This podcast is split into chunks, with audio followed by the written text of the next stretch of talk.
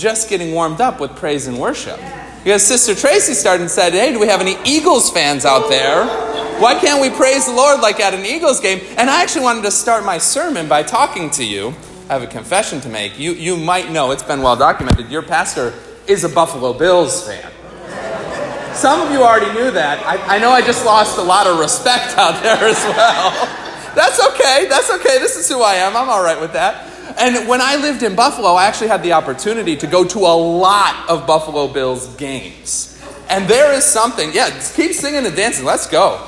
There is a lot that happens at a sporting event that is just this full, joyful experience. It, it, was really nice, again, of, of, Sister Tracy to be saying that in the beginning, that some of that energy that we bring to, to a sporting event can be brought to our life of praise and worship as well. And in my experience at some of those Bills games, it wasn't too often because they're never any good. But when you are there and you are joyfully uh, excited about something that happens on the field, along with 73,000 other people, it is a spiritual experience in some ways. There is something bigger, there is something mystical happening in those moments when you are joyfully shouting for your team along with so many other people. I still watch Bills games alone at home by myself, as if they weren't depressing enough already. but on those rare occasions when something good happens, they're 2 0 in case you were wondering, um, it's exciting for me, but it's nowhere near as exciting when you're at the stadium. And I'm sure many of you know this to be true as well. Even if you're not sporting fans, going to a concert when you're all singing along, or, or those great moments at church when our choir really brings us that joy, when we are singing together, when we are inspired by their voices, something happens when large numbers of people get together with a unified purpose. This morning, we're going to be looking at a very strange parable. You, you see on the front of your bulletin, it's called the parable of the dishonest steward. Oh, that sounds ominous.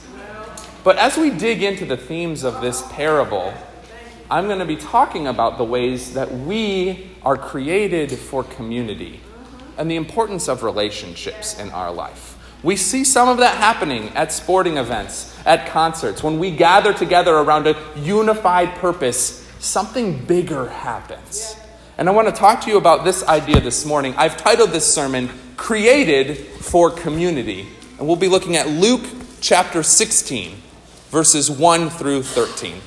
Please, though, first join me in a word of prayer. May the words of my lips and the meditations of my heart be acceptable in your sight, O God, my rock and my redeemer. Send your living word to walk amongst us now, to challenge our assumptions to set our hearts ablaze, and to make us whole again. Amen.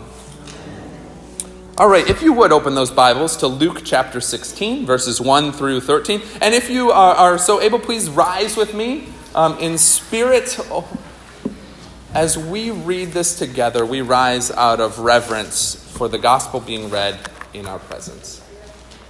Luke 16. Then Jesus said to his disciples, There was a rich man who had a manager, and charges were brought to him that this man was squandering his property. So the man summoned him and said to him, What is this that I hear about you? Give me an accounting of your management, because you cannot be my manager any longer. And then the manager said to himself, What will I do? Now that my master is taking the position away from me, I'm not strong enough to dig. I'm ashamed to beg. I've decided what to do so that when I'm dismissed as manager, people may welcome me into their homes. So, summoning his master's debtors one by one, he asked the first, How much do you owe my master? And he answered, A hundred jugs of olive oil. He said to him, Take your bill, sit down and quickly and make it fifty. And then he asked another, How much do you owe? And he replied, A hundred containers of wheat. And the manager said to him, Take your bill and make it eighty. And his master commended the dishonest manager because he had acted shrewdly. For the children of this age are more shrewd in dealing with their own generation than are children of light. And I tell you, make friends for yourself by means of dishonest wealth, so that when it is gone, they may welcome you into the eternal homes.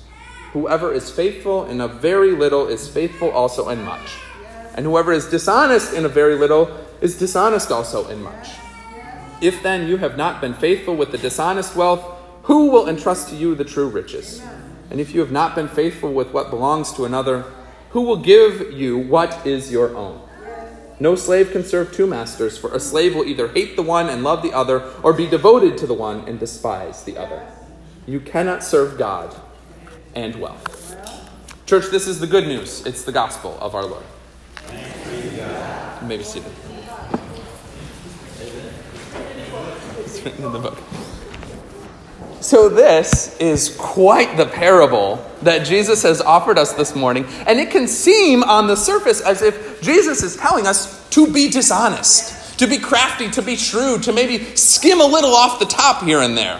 And certainly it seems that uh, a number of our politicians have read this parable as such and have made decisions as such. I won't name names, but we know what we're talking about. But I believe that there's actually a deeper meaning to it. And, and, as we've talked about many times when it deals with the parables, we have to be careful of not looking at the parable in isolation. Jesus often tells these stories in such a way so that they will unsettle us. If he just told a nice story where you could assume the ending right away, you probably wouldn't learn anything. And also, very often, we have to be careful because Jesus is offering these parables to a specific audience.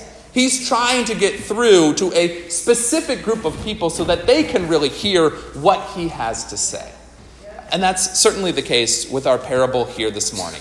Jesus isn't telling us to all go and be dishonest and to find wealth in whatever way possible. We obviously know from many other things that Jesus said and did that this would not be the case. So much of Jesus' life is about loving one another, being kind, being caring, and, being honest in our dealings.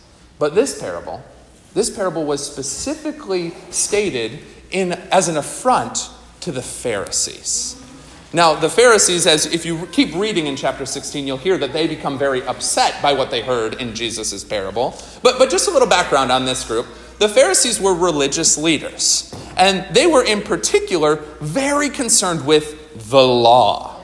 They knew the Jewish laws backward and forward. They even have added and written a couple of them themselves in order to try and keep everything in the temple, everything in religious life, nice and neat and orderly. And so the Pharisees often had a tendency of caring much more about keeping all the rules than they did with people. So often, the Pharisees would establish laws or insist upon rules as a way of keeping others out, as a way of keeping hold on their own power and authority. And so, it's this type of behavior that Jesus is speaking to with this parable of the dishonest manager here today. Because the Pharisees would have heard this parable about someone who lied and cheated, and they would have said, That's against the rules. We can't have anything like that, which is exactly the type of trap that Jesus was trying to set. Pharisees would be so concerned with rules and regulations and dishonesty that they'd miss some of the deeper and broader points taking place here.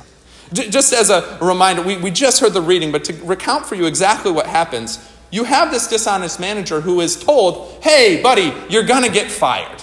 His master has heard that he's not been a really good employee, and so he tells him, things aren't going to work out. We're going to have to let you go. But before all that takes place, the dishonest manager says, oh my gosh, I'm about to lose my job. I better do something so that I have a way of surviving after I lose my job. And so he comes up with a plan, and this is what he says. He's, he comes up with a plan, and he says, so that people may welcome me into their homes. This is verse 4.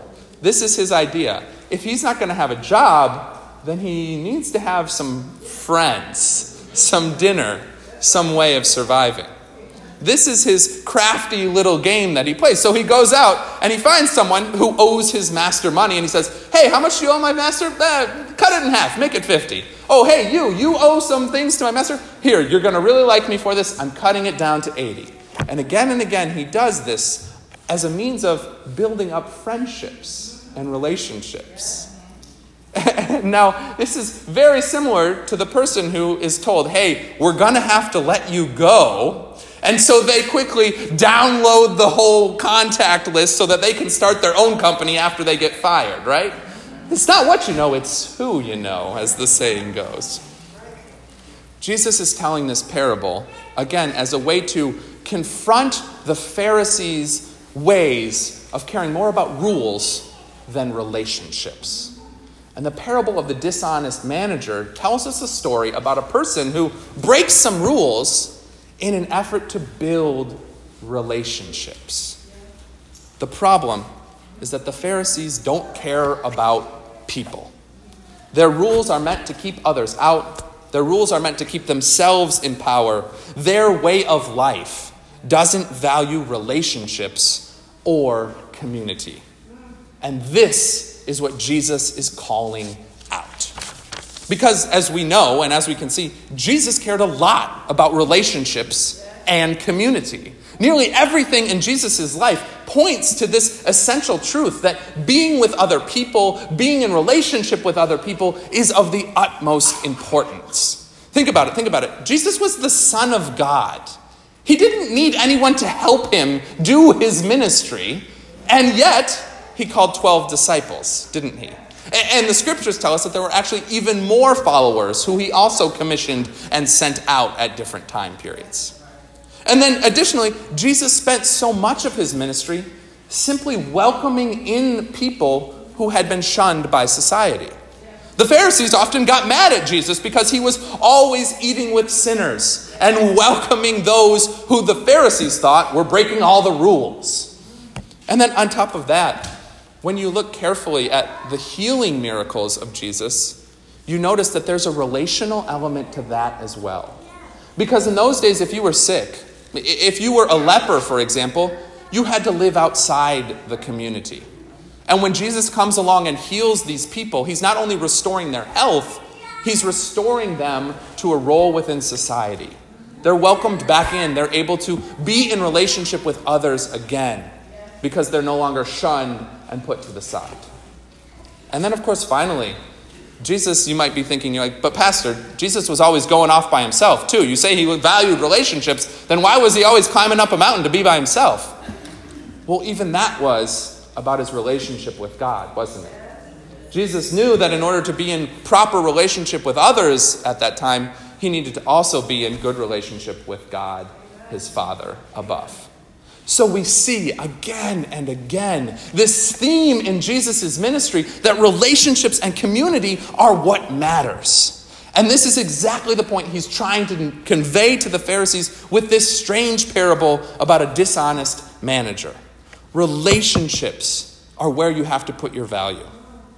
Now, I tell you this a lot in my sermons about the ways that Jesus kind of guides us and leads us. See, we often focus when it comes to Jesus on this idea of Jesus is what's going to get me to heaven when I die. And that's good, that's important.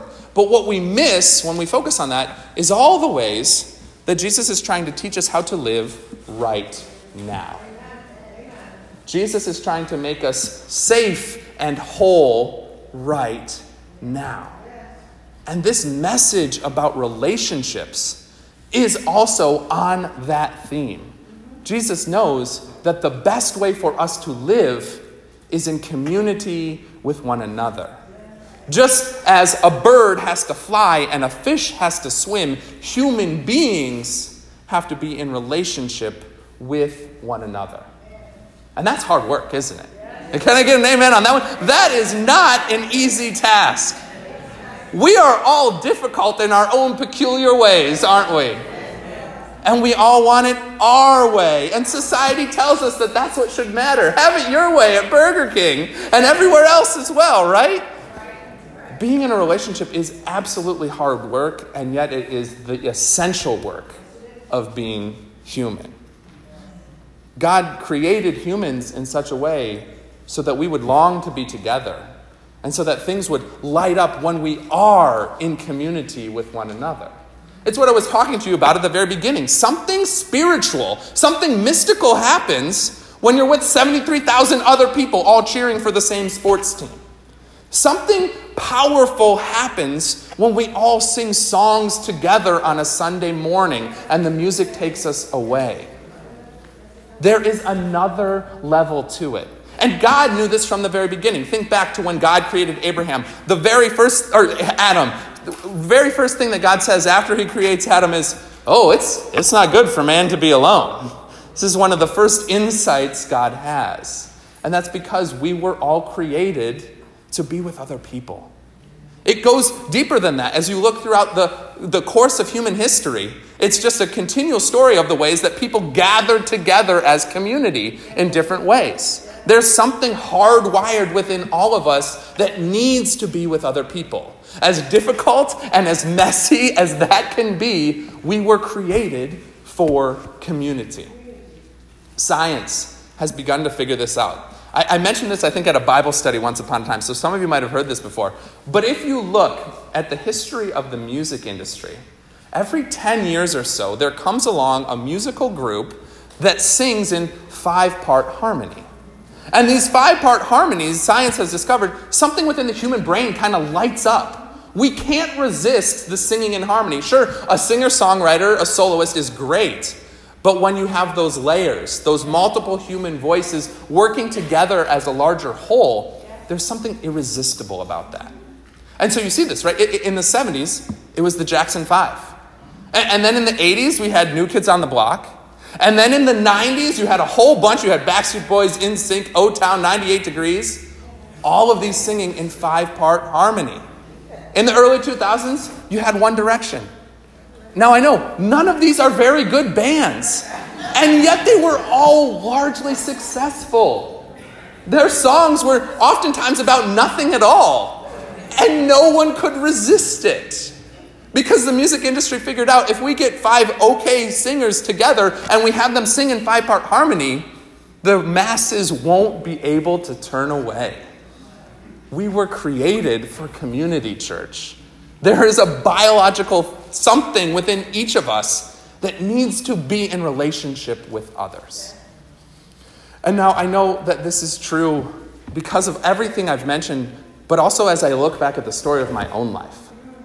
I have had multiple opportunities to be in intense Christian community at various points. Sometimes it was a retreat as I was growing up as a high school youth, or, or a week at summer camp. Um, and then as I grew older, there were a couple of study abroad trips I did in college. And every time along the way, when I had the opportunity to be with another group of people and to just really care about one another, to pray together, to support each other through our struggles, it was every single time, some of the moments in my life, when I felt closest to God as well. That's just the thing, is that we are hardwired to need to be with other people. And yet, in the same sense, when we are in true life giving community together, we will also see the face of God among us. I know this to be true because it's happened again and again and again. And I know this to be true because the scriptures tell us wherever two or three are gathered in my name, I am there with them. And so we have all this data showing us just how important community is and yet, the struggle is that so often we end up like the Pharisees, don't we? We end up as individuals who want to have it our way. We want to have it follow our rules. We want to be in control and in power, and oftentimes we will prioritize that over being in community with others.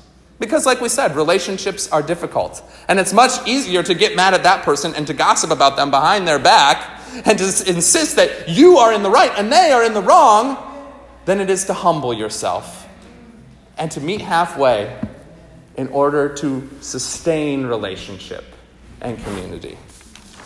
The truth is, is that churches themselves often fall apart because we act like the Pharisees. We insist on, or you have one group that insists on things being this way, and another group that insists on things being this way. And the fact of the matter is, neither of these ways are wrong or bad. It's okay to have preferences. And, in fact, God doesn't want us all to be the same. But what's troubling and what's difficult is when we think that our preference is more important than the community. And so we need to be united and we need to be vigilant about our unity as a church. It's okay to have disagreements and preferences, but at the end of the day, we were created, church, for community. We were created to be together and to hold this as the first and foremost commitment of our life as a church of God in Christ.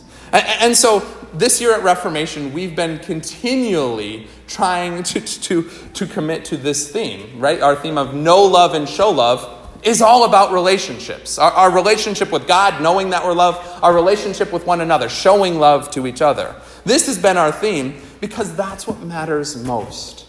We're trying to focus on the key points and not get caught up in all the disagreements and things that can pull us apart. Because here's the story, church God sent Jesus in order to be in relationship with us.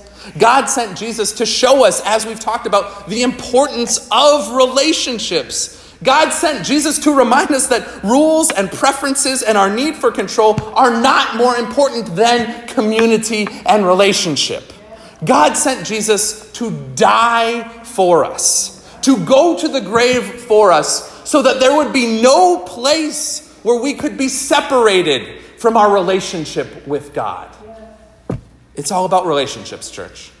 I don't know what else you're trying to say is more important today or what else I might be trying to say, but we need to remind one another again and again that we were created for community, that we were created to be together, and that lives at the heart of who we are as human beings and who we are as a church.